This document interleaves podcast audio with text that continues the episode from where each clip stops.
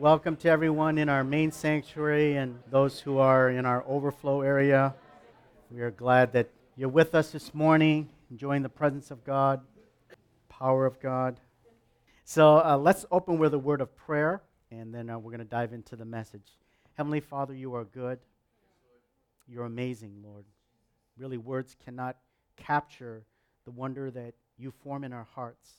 We thank you that you've given us a spirit, God, of, of revelation to open our eyes. We ask that that revelation would abide and would be strong, that as we walk with you day by day, it'd be like us with Adam and Eve in the garden, Lord, just hearing your footsteps and having that sweet fellowship. We thank you that your word is meat, that it's strong, that it strengthens us, it corrects us, it reproves us, and it causes us to grow in you. So let our hearts be open this morning, God, to hear what the Spirit is saying. We commit this time to you in Jesus' name. Amen. So turn with me to the book of Joel.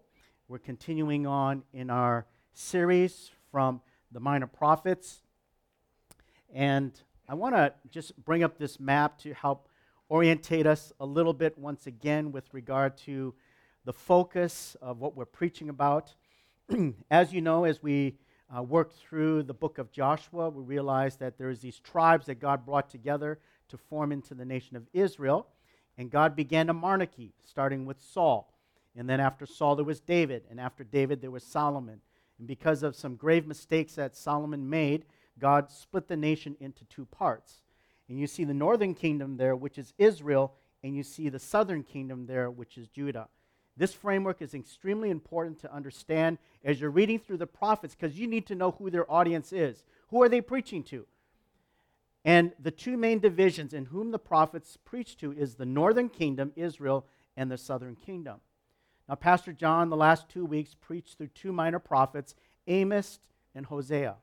And it turns out that's done in terms of the prophetic words that were given to the northern kingdom.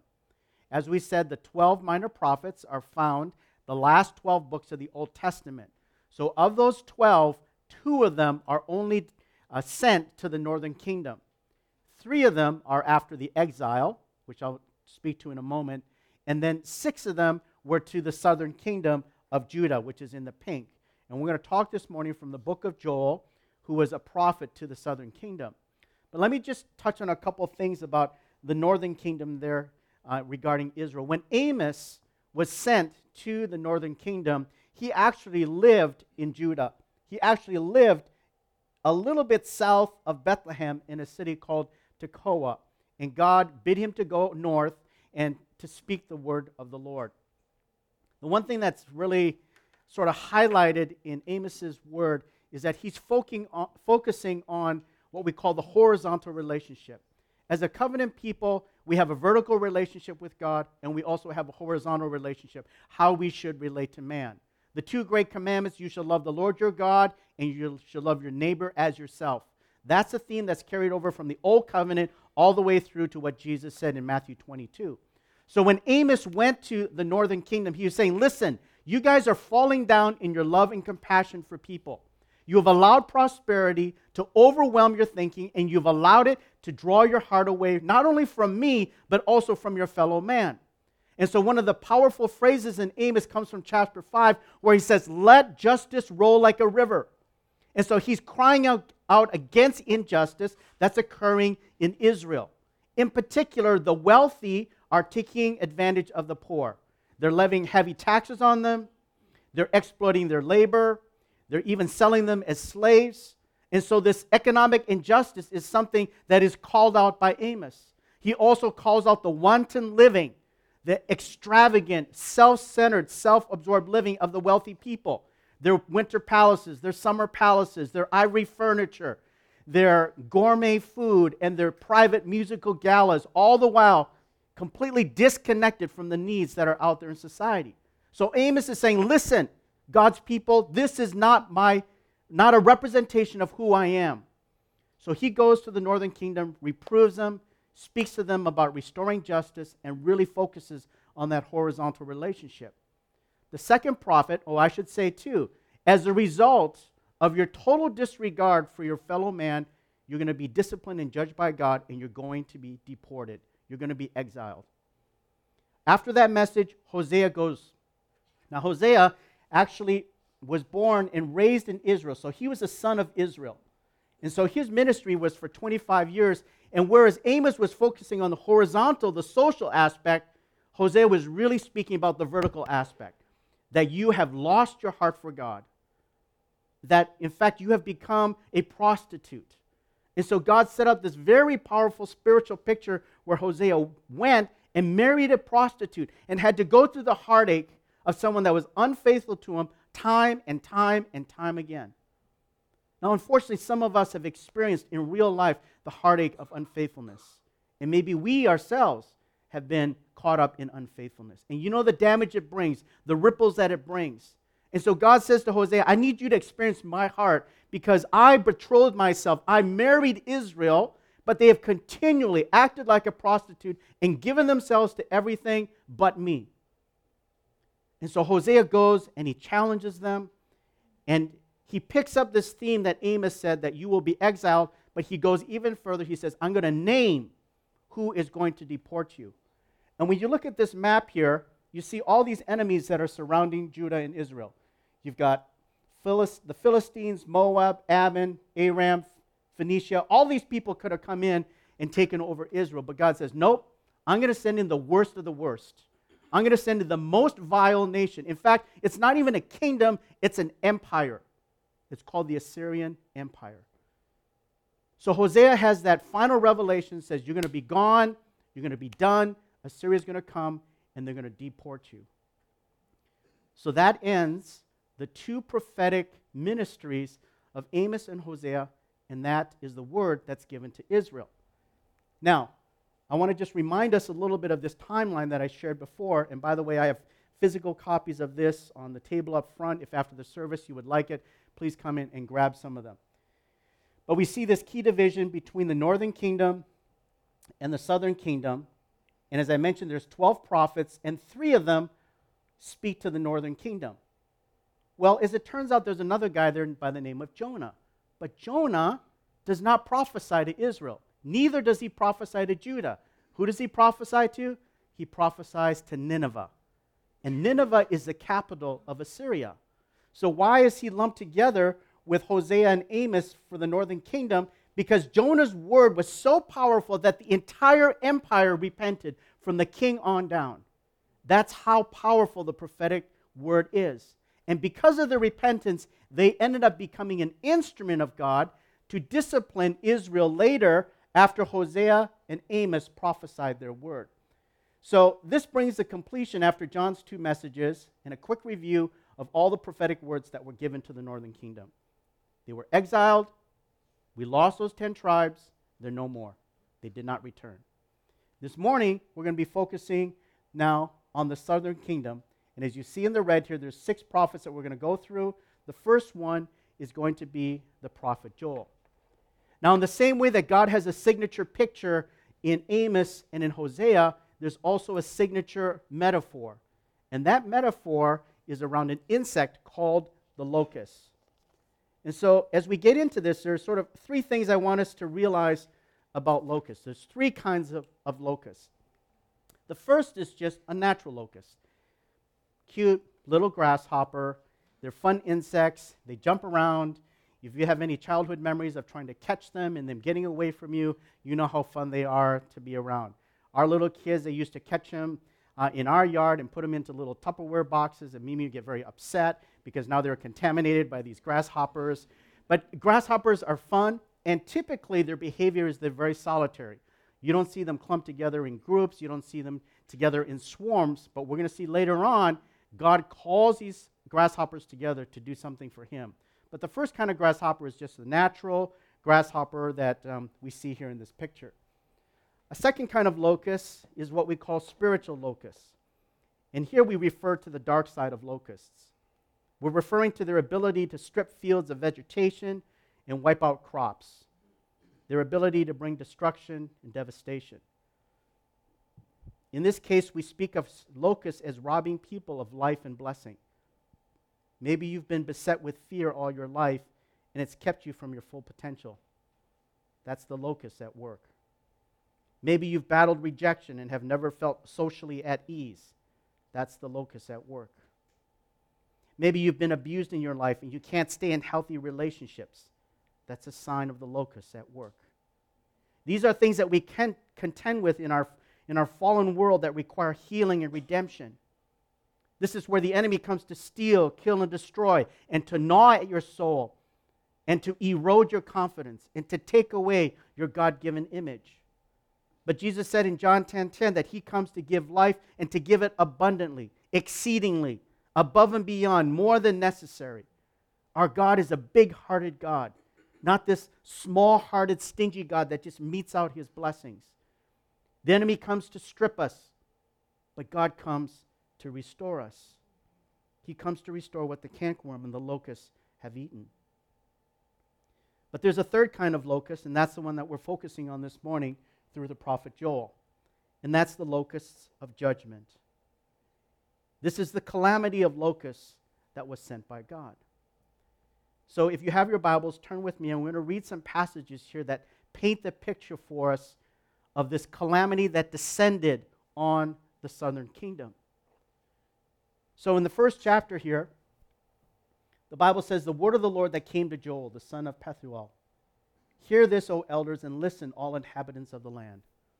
So we know the audience.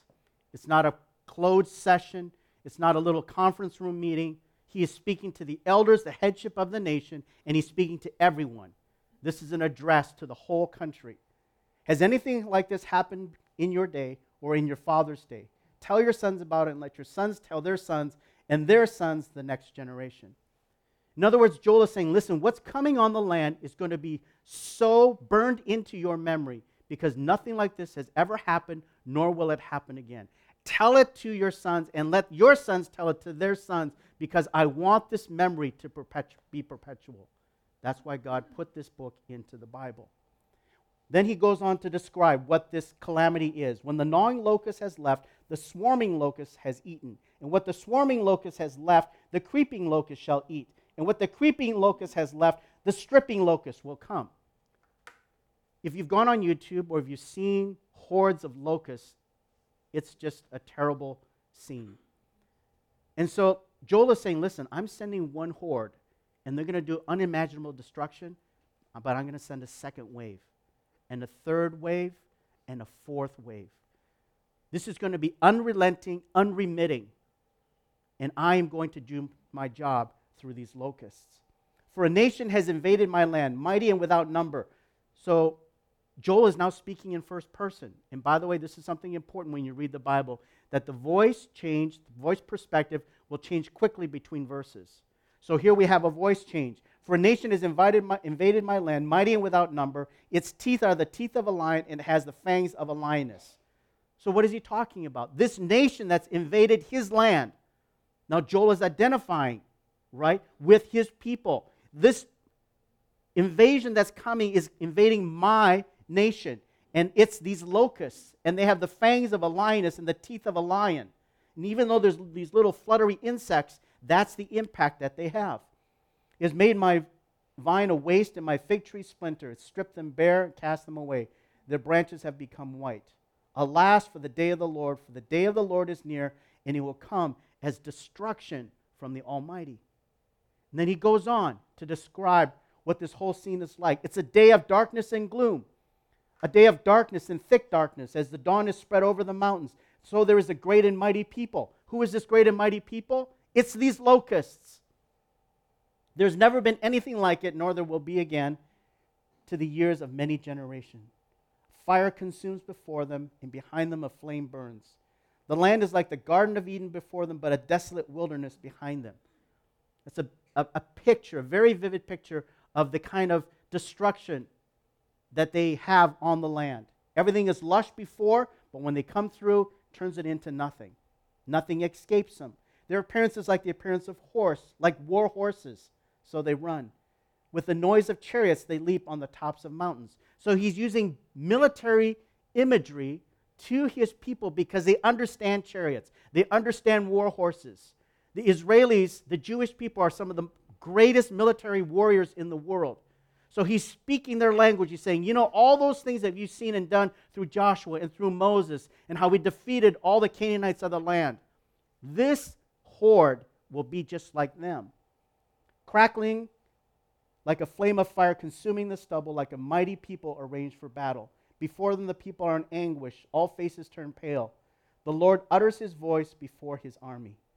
These locusts are his personal army doing his bidding. His camp is very great, for strong is he who carries out his word. The day of the Lord is indeed great and very awesome, and who can endure it? And that's the point.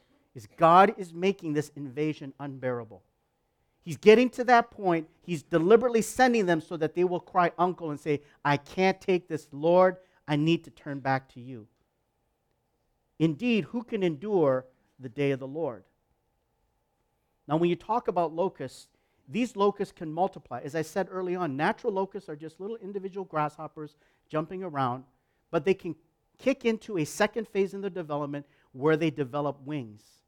And at that point, they release pheromones and they start hoarding together and they become this swarm large enough to cover 460 square miles. That's an entire city. 460 square miles would cover New West over 80 times, would cover Burnaby 10 times, would cover Vancouver 8 times, would cover Surrey 4 times.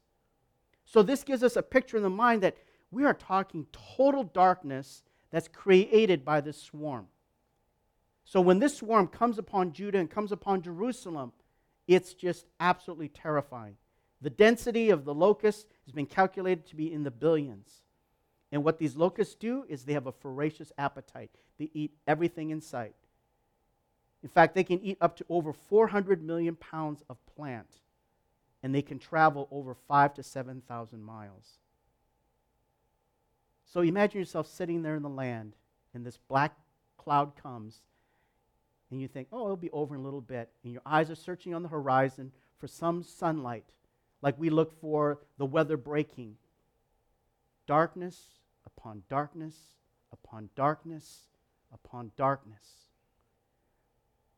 And so then they come, and given the scale of this invasion, Joel says this Blow a trumpet in Zion and sound an alarm on my holy mountain. Let the inhabitants of the land tremble for the day of the Lord is coming. Surely it is near. In Amos, the prophet said, The lion is roaring from Zion. But here in this passage, Joel is saying, God is blowing the trumpet, except this time he's blowing the trumpet to Judah, the southern kingdom. It's a signal that we need to pee, uh, we need to heed and pay attention. Just like the lights on a police car or the sirens on an ambulance, when you hear it, you go, okay, I need to stop. And the use of trumpets in Israel's day was extremely significant. It used to be a way that the whole nation would be convened. In Moses' day, God told him, I want you to make two silver trumpets, and you're going to use this to call the people. If there's going to be a national assembly, both of the trumpets are to be sounded. If only the leaders are to be called, only sound one trumpet. When you have feasts, I want you to blow the trumpet. And when you go to war, I want you to blow these trumpets. So, what was the significance of Joel saying, blow the trumpet in Zion? It wasn't for a feast, it wasn't for the nations to move out, and it wasn't even going to war. In this case, Joel's sounding of the trumpet was not Israel going against their enemies, it was the sound of God going to war against the sins of the people. After decades of disobedience, a day of reckoning had come. Now, this is how justice works justice works because there has to be accountability. In the end, the reason why there's the force of law against criminals is because there is a day of reckoning that will come. There is a day of accountability where you're going to have to give account for your stealing, for your lying, for your cheating, for your defrauding, for your exor- exhorting, for your extortion, for your murder. There is a day of accountability. If there's no day of accountability, just keep sinning, keep being a criminal. And so God is saying to Israel, a day of reckoning has come. It's the day of the Lord. But the people are in such spiritual decline and in such a stupor that they had no idea that this was going to happen. But the people should not have been taken by surprise. They should not have needed for the trumpet to be blown because God told them long ago that seasons of severe judgment would come if they did not obey him. And we hear the terms of the covenant given to us in Deuteronomy chapter 27 and 28. God said, Listen, of all the people in the world, you're going to be my people. But here's the terms of being a covenant people. He said, If you obey me, I will bless you upon blessings upon blessings. If you diligently obey the Lord your God, being careful to do all his commandments, which I command you today, God will set you high above all the nations of the earth. This little tiny dot of a nation, I'm going to set you above Babylon. I'm going to set you above Assyria. I'm going to set you above every nation in the earth. Even today, we have this little picture of Israel, this little dot on the map, and they dominate the headlines. They are so successful. They make an impact way beyond their size because there's still a covenant blessing at work. God said, If you obey me, my blessings will overtake you. You'll be blessed in the city, in the country, the offspring of your body, your basket, your kneading bread. Blessed when you go in and blessed when you come out. And it goes on for another seven verses. God is not afraid to bless us. He's not afraid to bless us in big, big ways. But what happens is the blessing gets a hold of our heart and we forget the blesser. And we get caught up in all the blessing, and our hearts just get so enamored with all those things. Well, there's a flip side to this whole equation. He says, Not only will you be blessed if you follow me, but you're going to be cursed if you disobey me. So it says, If you do not obey the Lord your God, to obey his commandments and statutes, which I charge you, these curses will come upon you and overtake you. In the same way that the blessings will overtake you, now the curses will overtake you. You won't be blessed in the city, you're going to be cursed. You won't be blessed in the countryside, you're going to be cursed. Your kneading bowl will not be blessed, it's going to be cursed. So he inverts the whole equation. I encourage all of you in your Bible studies to study Deuteronomy 28. And in this case, the curses go on for another 47 verses. God is like making it really clear to them here are your boundary lines. Make sure you understand the terms of being my special people. But as it goes on here, we find in verse 38 and 42 You shall bring out much seed to the field, but you will gather in little, for the locust will consume it. Swarms of locusts will take over all your trees and the crops of your land. There it is. Judah should not have been surprised because God had already told them. And yet God sent Joel to remind the nation in no uncertain terms the locust that I'm sending upon you and the land is my covenantal judgment for your protracted, prolonged disobedience. That's human nature. We are given to prolonged seasons of just being away from God, running away from God. And God's heart is merciful and it's long suffering, and He's waiting us for us to return. But when it doesn't happen, then he has to send in the locusts. And they're an army sent directly from him. In calling forth these grasshoppers, God stripped the fields, took away their crops, took away their food supply, crippled their economy, and ravaged them with uncertainty. God used circumstantial force to punish the people. He hit them in their stomachs, they have nothing to eat now. He hit them in their wallet. Their livelihood was gone. Their bushels of wheat and all the things that they're going to sell. The economy is completely turned upside down. He hit them in their livelihood and he hit them in their emotion. You couldn't escape God's army of locusts. And why did God do this? To turn their hearts back to Him. That's how much force it takes to, to break down a hard heart. You think concrete is hard, you think steel is strong. There's nothing more hard than a stone cold heart. So God built in discipline right into his covenant. And he said that he would use circumstantial force to get people's attention. Now, when we become thick headed, we become very stubborn, and when we insist on our way, sometimes God has to use external pressure has God had to use circumstantial pressure to get your attention? It's not his preference, but to protect us and save us, he will do that. And so God sent the plague of locusts to sober the people and help them to come to their senses. His desire that their heart would start turning ever so slightly, start turning back. They would start getting clear in their minds. Oh, wait a minute.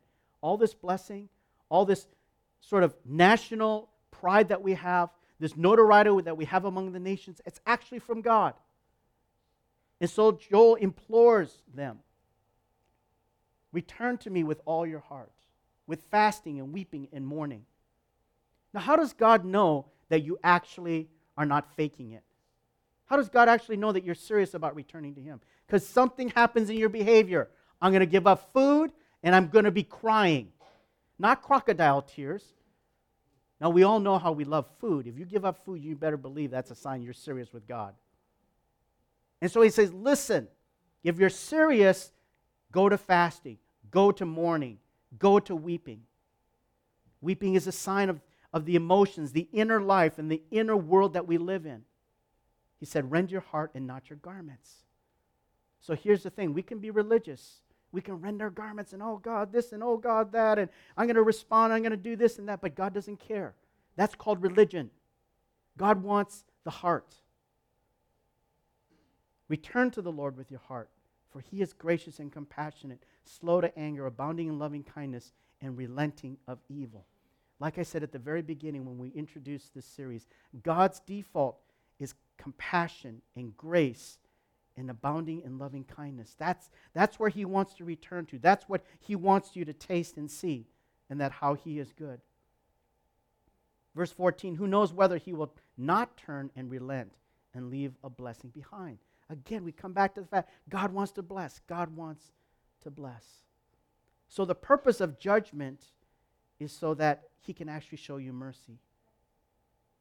His discipline is his love at work. He wields the rod to protect us and spare us from more evil and demise. And so when the heart turns, and when Joel is imagining and prophesying and picturing that the people, in fact, will begin to turn back to the Lord, he says this in verse 15 Blow a trumpet in Zion, consecrate a fast, proclaim a solemn assembly. Now, this is the second time he said, blow a trumpet, but now it's for a different reason, for a different purpose. It's for repentance. Rather than sounding the warning alarm, now it's about we're going to get our lives right with God. Is the Spirit of God blowing a trumpet in your life? Is there something that you need to reverse or turn around or stop? Do you hear the Spirit blowing the trumpet in your life about a particular area? Then you need to heed it. It's the Spirit speaking to your heart, Spirit speaking to your conscience, Spirit speaking to you that that protection that you need. It's for your safety and for your good. Now, the, the book of Joel is only three chapters long, and I've preached through already 50% of it. The last 50% of Joel is all about the blessings of God. You return to Him, and He's going to cause the blessings to come back to you. And so we read these verses 25, 24, 28, 29. I will make up to you for the years that the swarming locust has eaten. The creeping locust, the stripping locust. In the King James, it says the cankerworm. The gnawing locust, my great army which I sent among you. I'm going to restore everything. The threshing, floors will be full of grain, and the vats will overflow with new wine and oil. And then God gives not only this promise of restoration, he prophesies. All of a sudden, Joel puts on the binoculars and he sees 2,000 years down the way. And in 28 and 29, it says, After this, after I bless my people again, I'm going to pour out my spirit on all mankind. And your sons and your daughters, your old men will dream dreams, your young men will see visions, even on the male and female servants. I will pour out my spirit in those days. Okay, Bible quiz. When did this happen? Acts chapter 2. Day of Pentecost. When the Holy Spirit fell on those 120 people in the upper room, and by the way, they were there because Jesus said, Don't leave Jerusalem until you've been endued with power on high. So 120 people, they go seek the Lord. They're seeking the Lord for about two weeks, and in a morning prayer meeting, at 9 o'clock in the morning, the Holy Spirit comes with such power, there's the sound of a hurricane in the city, and everyone is rushing to where the sound is. And it's these 120 people, and they look drunk with the Holy Spirit because they're so happy. They, they're like, this is amazing. The presence of God and the power of God. And so the people go, man, these, these are really silly people. And Peter gets up under the interpretation of the Holy Spirit, quotes this very verse that we're studying right here, and says, This is being fulfilled right now, right here. I am pouring out my spirit on you. This is my covenant process, uh, promise. This is why Jesus went to the cross so that every single person could have the Spirit, and not just the high priest, and not just the prophets, and not just the kings.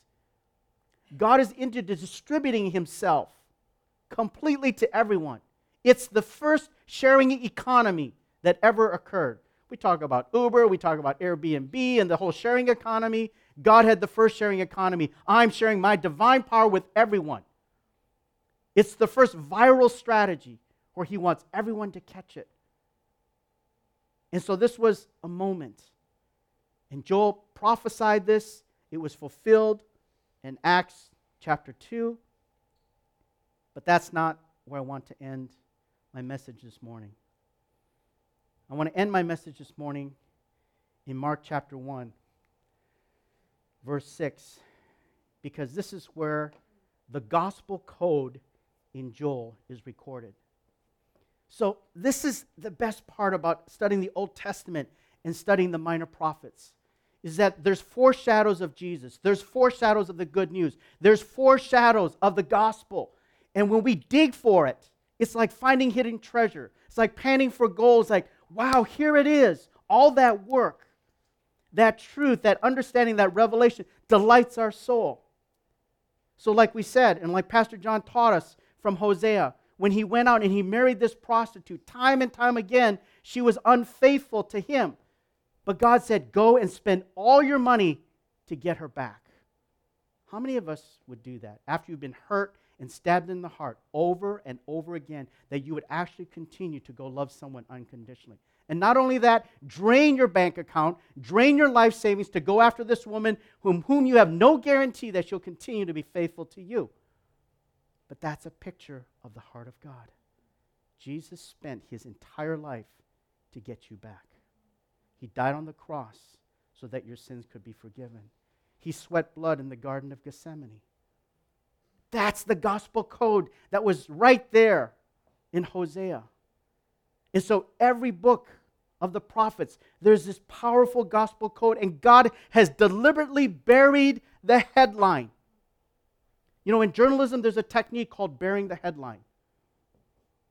They give you these little teaser things, and they don't give you the headline because they want you to read page three, page five, page nine. It's how they get you, your eyeballs to be sticky. Because if you can get the main point reading the headlines, you're not going to purchase the newspaper. So they bury the headline. And so you go, oh man, there's a little, what's this thing that's going on with, you know, Meghan and, and Harry? Right? Oh, you have to turn to page six to find it. Oh, maybe I need to buy the newspaper in order to really get the whole story. It's a journalistic technique, it's based on curiosity.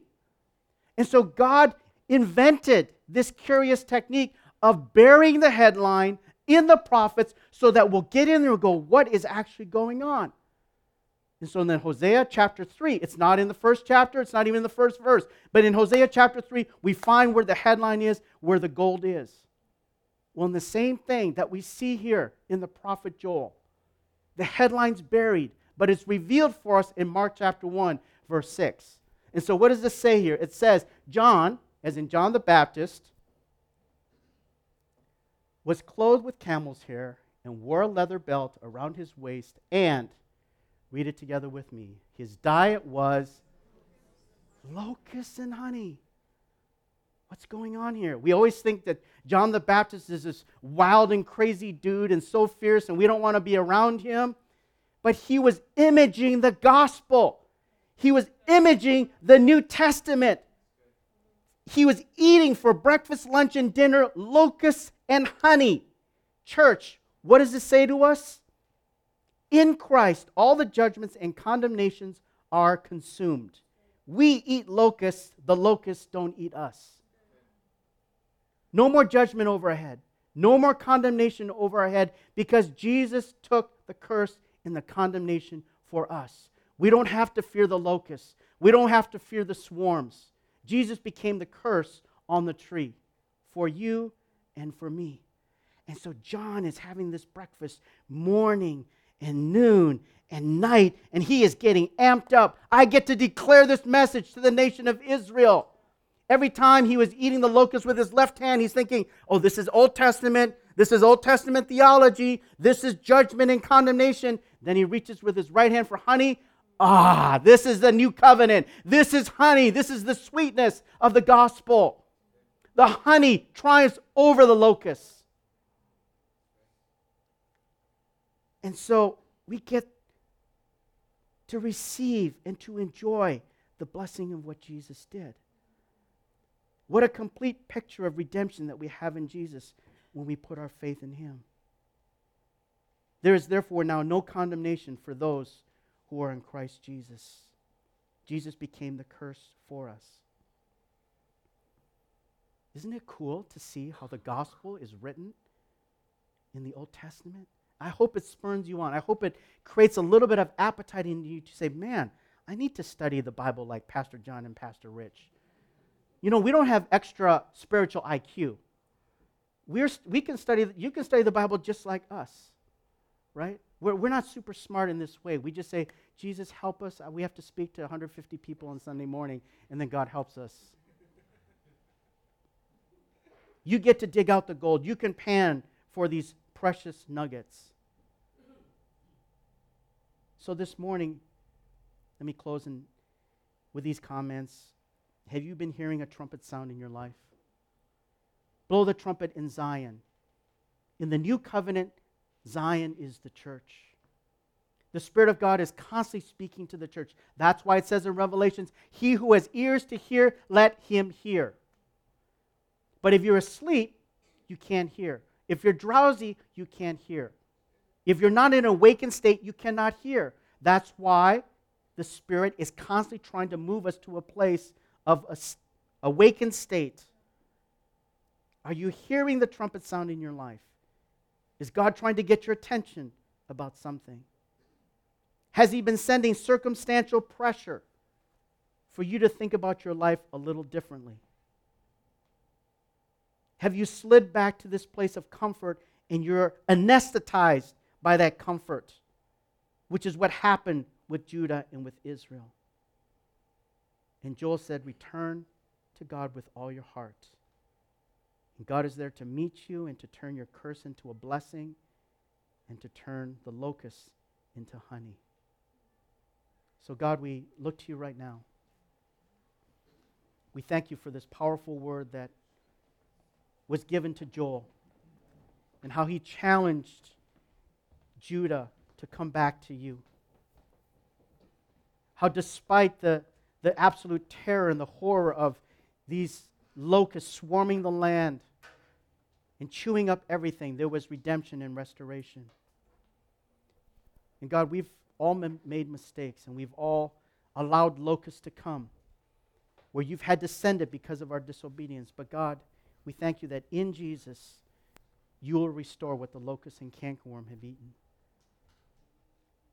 So, God, cause our hearts to be tender this morning and soft. Let us be responsive to you so that we can be properly aligned with you. We can properly receive the massive blessings that you have for us in Jesus. We give you thanks and we give you honor for your word now in Jesus' name. Amen. The word that Rich preached today, especially how he brought out this aspect that Joel talks about of locusts, and then he ends it with how John the Baptist eats locusts.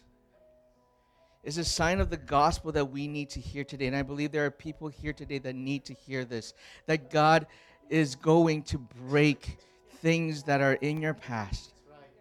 That God is going to to break things that are holding you back, things that were judgments that were thrown against you, things that you feel like that you deserve because of the choices that I made, but God is saying, I'm going to crush those things. Yeah.